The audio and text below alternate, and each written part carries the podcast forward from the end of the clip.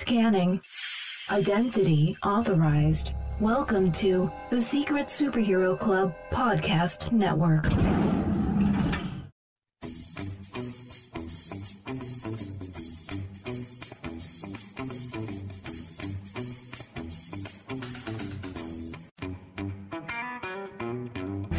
Welcome to the Animation Station Podcast, your home for discussions and debates about all things animation. Each week, we'll rank, review, and revel in animated shows from yesterday and today, and from around the world. So grab your Acme slingshot, set your mobile suit to autopilot, and put on your mouse ears. The Animation Station Podcast begins now.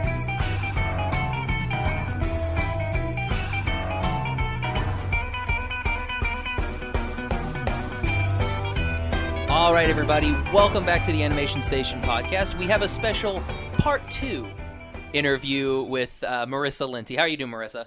Doing great. Thanks for having me back. No problem. And unfortunately, Gavin is not in this episode. he is in Disneyland. How dare he? Exactly. I mean, he he just decides to often go whenever he wants. Well, that's all right. We have a one-on-one chat. Exactly, one on one. So uh, now, Marissa, we talked. Uh, the last time we talked was back in February, Yes, so it's been a while. it has. Good to talk to you again. Exactly. Same to you. Um, now you just ended because we can talk about this finally. You just finished uh, Nanbaka season two. Yes. Yeah. How did how? What's your reactions from season one to season two? I mean, I loved both seasons, but season two ends. Spoiler alert for those of you who haven't finished Nanbaka. Season two ends on a cliff. So sad about it. My girl Momoko didn't come back. I got She to. was gone for what? The last three episodes? Uh, no, she was gone for most of season two. Oh man. Um, and it was really sad for me because I was like, my girl's gone. But luckily, uh, I also voiced Koo, the cat. So I was in and out of the booth a couple times, just being like, hey, here to be the cat for like, you know, however long it takes. And uh, the cat recording sessions are fast because I literally just go in and go, meow, meow. And it's like, all right, you're done. I'm like, cool. Um, but I also got the opportunity to uh, assistant direct for Nanbaka, and I did a lot more in season two than I did in season one. So even though I didn't get to voice a lot in season two, season two is still very close to my heart, and I still have my dirty fingerprints all over it. Um, who who was the? So you assistant directed. Who was the director? Aaron Dismuke. Aaron. Okay. Yes, he is absolutely amazing as a director. And uh, the thing that I really loved as uh, for Nanbaka was the cast. Um, you know, so many uh, newcomers and old favorites kind of blended together, and the soundscape is great in that show. So I have a lot of respect for him, and it was awesome getting to assistant direct for him. So how does the assistant directing go? How exactly? Like, wh- what's the process? Like, when you go in, you get with Aaron. What do you guys talk about? Like, Well- do you talk about like structure? How how how? Yeah, just give us a, a glimpse. assistant directing is a lot like regular directing in that when I actually did my assistant directing, Aaron was not there.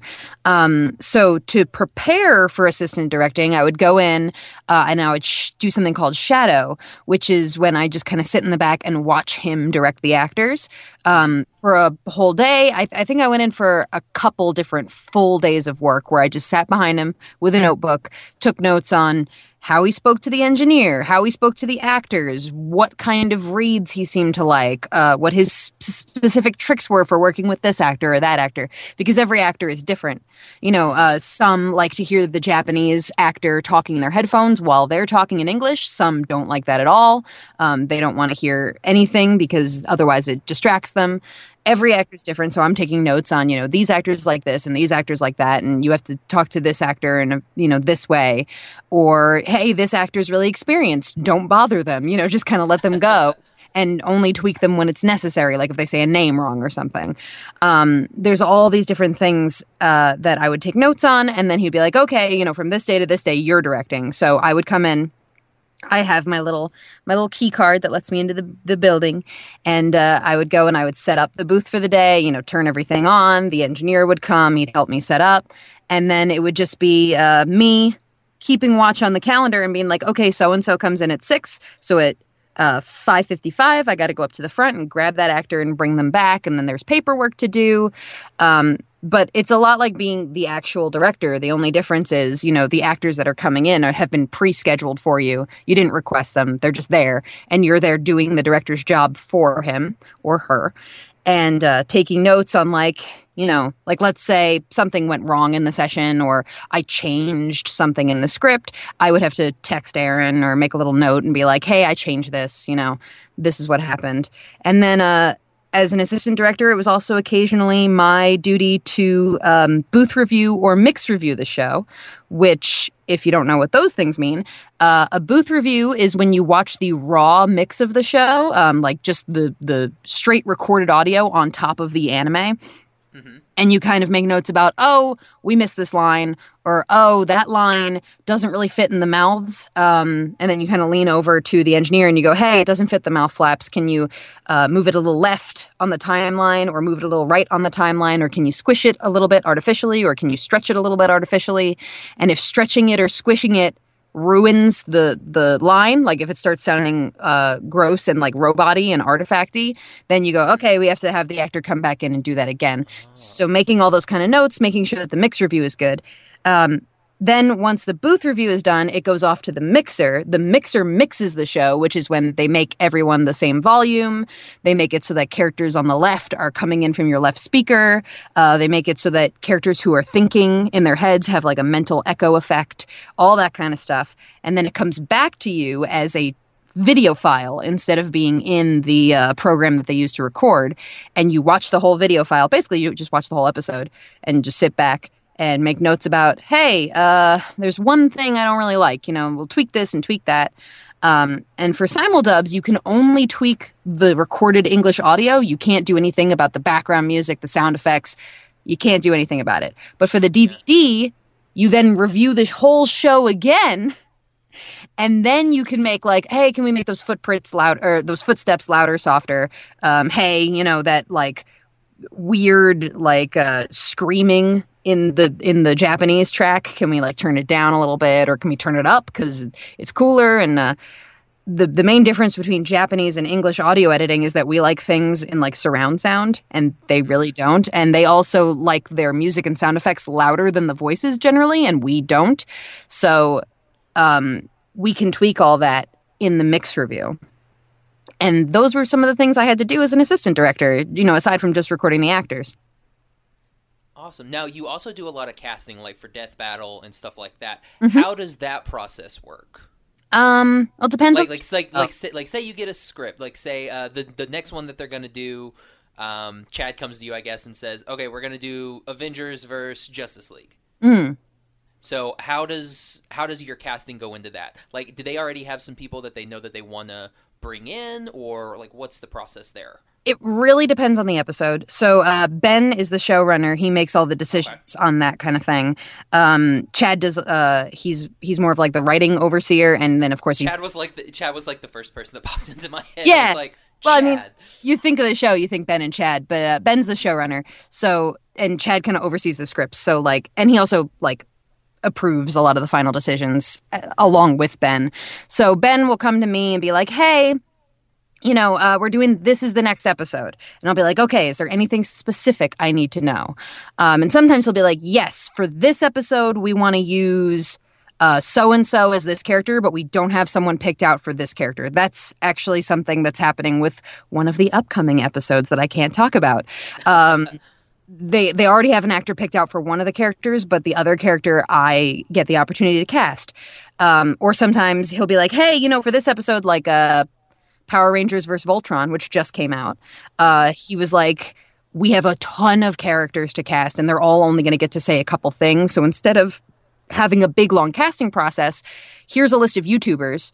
Um, pick the YouTubers that you think match the characters' voices best, and we'll have this big YouTube cast. So in that case, you know, I Google all the YouTubers, and it was a long list. So I'm Googling all of them, I'm listening to their voices, and then I'm listening to the original voices and going, okay, like so and so matching with so and so, but this guy, hmm, I don't know, you know, that kind of thing.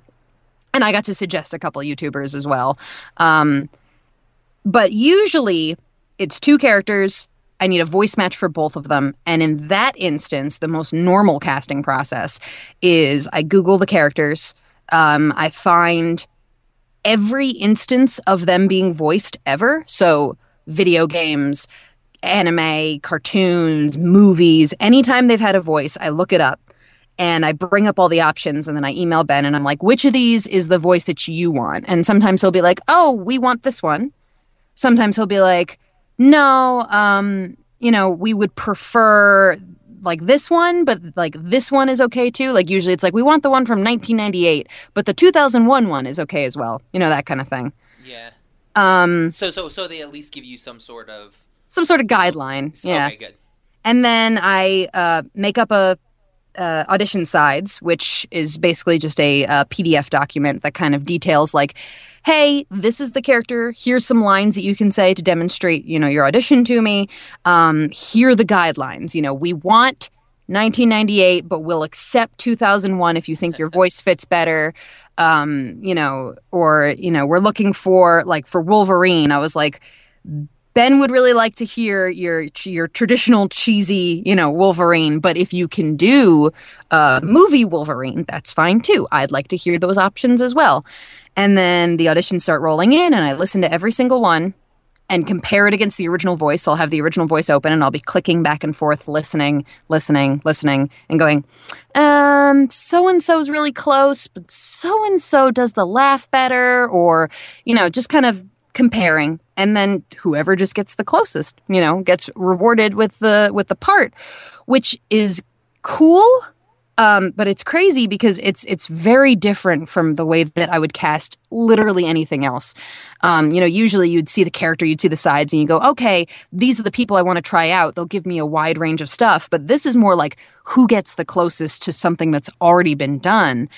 And in those cases, it actually leads to me uh, discovering a lot of actors because, you know, people will email in and be like, I want to, you know, voice in Death Battle. Here's my information. And if I put them on the audition list, even if I've never met them before, they have just as much of a chance of booking the character as anybody else because I'm looking for that perfect match. And sometimes it's an actor I've never heard of. And uh, a good example is um, the newest episode that's coming out in a couple weeks Natsu versus Ace. Um, I know Natsu's actor personally. Uh, he he lives here in Texas, um, and I've seen him around a lot. Um, he's actually in Oh, yeah. Nanbaka with me, Howard Wang. Yeah. Yeah, Yeah. he's uh he's great. But the um the Ace actor, I've never met him before, and I didn't even know he's from the UK. He does a great American accent. I never would have guessed. Um, but like that's a that's a situation where I got to work with him for the first time because of Death Battle because I needed that perfect match, and now I have the opportunity to go. Oh, I could give this guy other opportunities. You know, because now I know what he's like. So few shows give you that like open door where it's like you gotta try new people. You gotta. Death Battle gives that to me. You know. Now, um, like if you have something like I know you've uh you've done some casting with RWBY too, correct? Yes, RWBY and uh, Red vs. Blue now. So so for like say something like that where there's not a previous character, like there's not been a previous voice actor before. How does that is, is that a little bit easier for you so you can kind of like listen to different people and decide, okay, I really like this guy's voice. I think he would fit really good in the character or she's really really good at um, this snarky uh, snarky persona, so I want to put her in. hmm It's it's easier and it's harder. I mean, with Death Battle, with Death Battle, it's so easy to know who the uh, part should go to. You know, you you just kind of whoever gets the closest, you're like, that's the person. You know, absolutely. I, I'm very confident in every choice I make. For RWBY and uh, Red vs. Blue, the way that it works is I'm a casting assistant on that. So um, what I do is I hold the audition. I send out the sides to all the actors who I want to hear. So I go, oh, you know, for this character, uh, he's kind of rough and tough. So so and so, so and so, and so and so, and and I'll make a big list of, I want to say like thirty to forty actors get uh, the RWBY and Red vs. Blue auditions per character. Um, and then once the auditions start rolling in, I sit down and I listen to them. And this is where it's harder because there's no template. It's literally just me going, which ones do I like? You know? Um, and they can strike you for very different reasons. You know, sometimes you'll be like, wow, you know, I didn't know so and so could do that voice, and you're dazzled. But then you're like, wait, just because I'm impressed that so and so can do this voice, does this mean that they should be submitted around the people who like just I know can do this voice? You know, like I sent it to them because I knew they could do it. Um, you know, and it's just a lot of like listening to this person and listening to that person and going, oh, I don't know, they're both really good. Which one? Um, and because I'm a casting assistant, I'm not the casting director. Uh, my job is to take those 30 to 40 auditions and pare them down to my top six. Um, and then I send my top six along to Rooster Teeth, and they pick their favorite from that pack of six. So I remember um, when we were casting the first, like, mm, I don't want to say the first round of characters. It was like maybe the second or third round of characters. Uh, Whitley, Oscar, Tyrian. Um, I think I think that's who was in that batch. I had my top six for Whitley, no problem. I knew immediately. I was like, these six guys, got it. Uh, and I think it was like, actually, I think it was like four guys and two girls. Um, and same with Oscar. I was like, these guys and these girls, these are the people I want to submit. Um, when it came to Tyrian, I had I had like pared down my list and I was like, okay, let's go see how many, you know, files I've got. And it was like 10.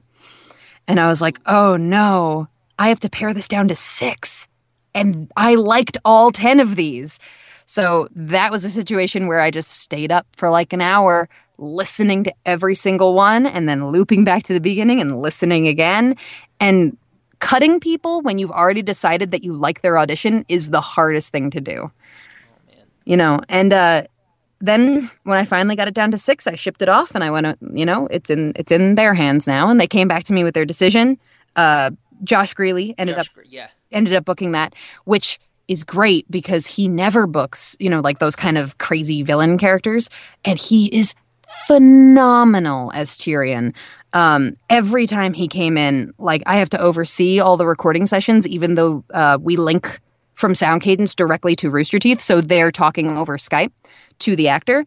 Even though I'm just kind of observing, and overseeing the session, I was blown away. So it just goes to show that sometimes, you know, having another ear on your auditions is very helpful and that's something that I've kind of learned as a casting director is to to not be too prideful.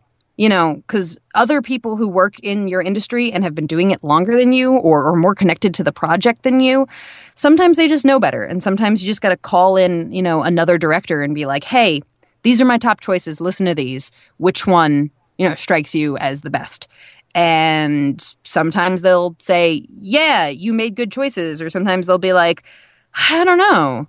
Like, none of these are really striking me. And you're like, Oh, well, maybe I'm, you know, maybe, maybe my, you know, maybe I have too much tunnel vision in this and I need to open it back up again.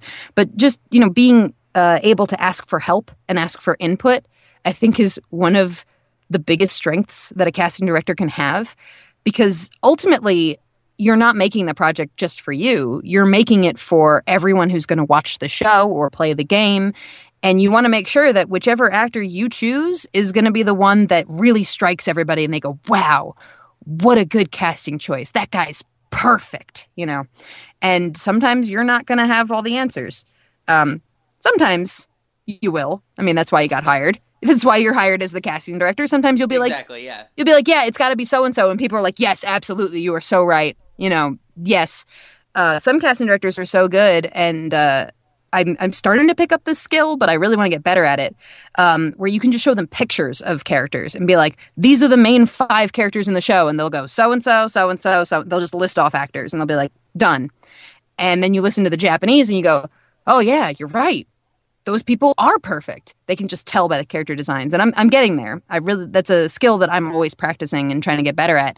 Um, but you know even when you're at that level it's just it's a it's a collaborative process sometimes you just got to pull people in and be like here are my top picks you listen to these and then someone will go oh you're you you're even asking me it's got to be this guy and it's like well all right you know now between all of your like voice work and your like the, the you know casting directing and the assistant directing what is like a normal day in marissa's life like Ooh, okay.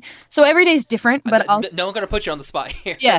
Ooh, uh, every day is different, but I'll give you like a, um, like an ideal day, I guess, when I have the most interesting stuff going on. Uh, so mm, I would wake up 8 a.m., get ready, get over to Sound Cadence by 9:30. Um, luckily, Sound Cadence is close to my house, so that's nice. Uh, get to Sound Cadence by 9:30. Turn everything on, uh, lights, you know, equipment. Print out everyone's um, paperwork for the day. So if we have people coming in for Rooster Teeth, there's paperwork for that. If they're coming in for one of our other clients, there's different paperwork for that. Um, Death Battle has different paperwork than paperwork than RWBY. All that kind of stuff once all the paperwork's printed out, it's all put on the front desk. People are going to start filing in at that point. My staff, my engineers, uh, my boss will probably show up around that time. Um, I usually get there earlier just because I am the uh, CAO, which uh, means that I do administration operations. Um, so it's my job to get there and kind of turn everything on and make sure everything's going. Mm-hmm. Um, then my boss will get there. Um, everyone will sort of settle into their studios for the day actors will start coming in. Um, clients might drop by to see how their projects are going. You know, oh, have you recorded this yet? Where are you guys in the process? Uh, play me some of what you've been recording, that kind of thing.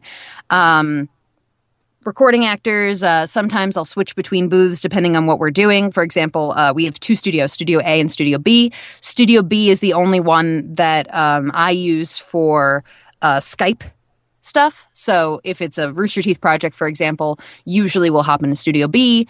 Um, studio A is kind of the bigger, more spacious studio where we do all of our paperwork and stuff.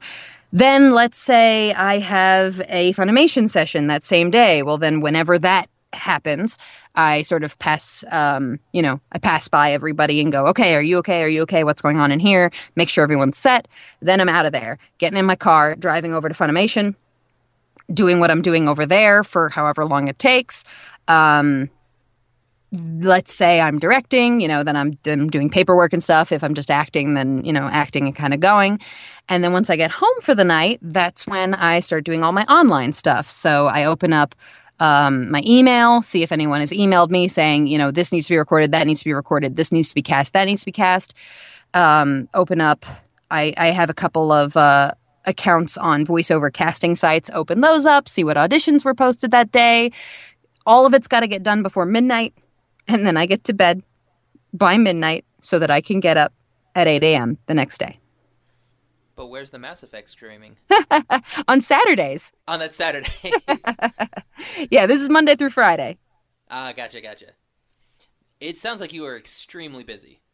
Especially this quarter. Um, we've got a lot going on this quarter. Um, sometimes it's a little more chill. Sometimes I actually get to hang out at home and play video games and sleep, but not like during the the peak times during my uh my work um seasons. When when things are peak, they are busy. And I work at Sound Cadence. If I don't have to go to Funimation, I work at Sound Cadence from 10 a.m. Um, to 10 p.m.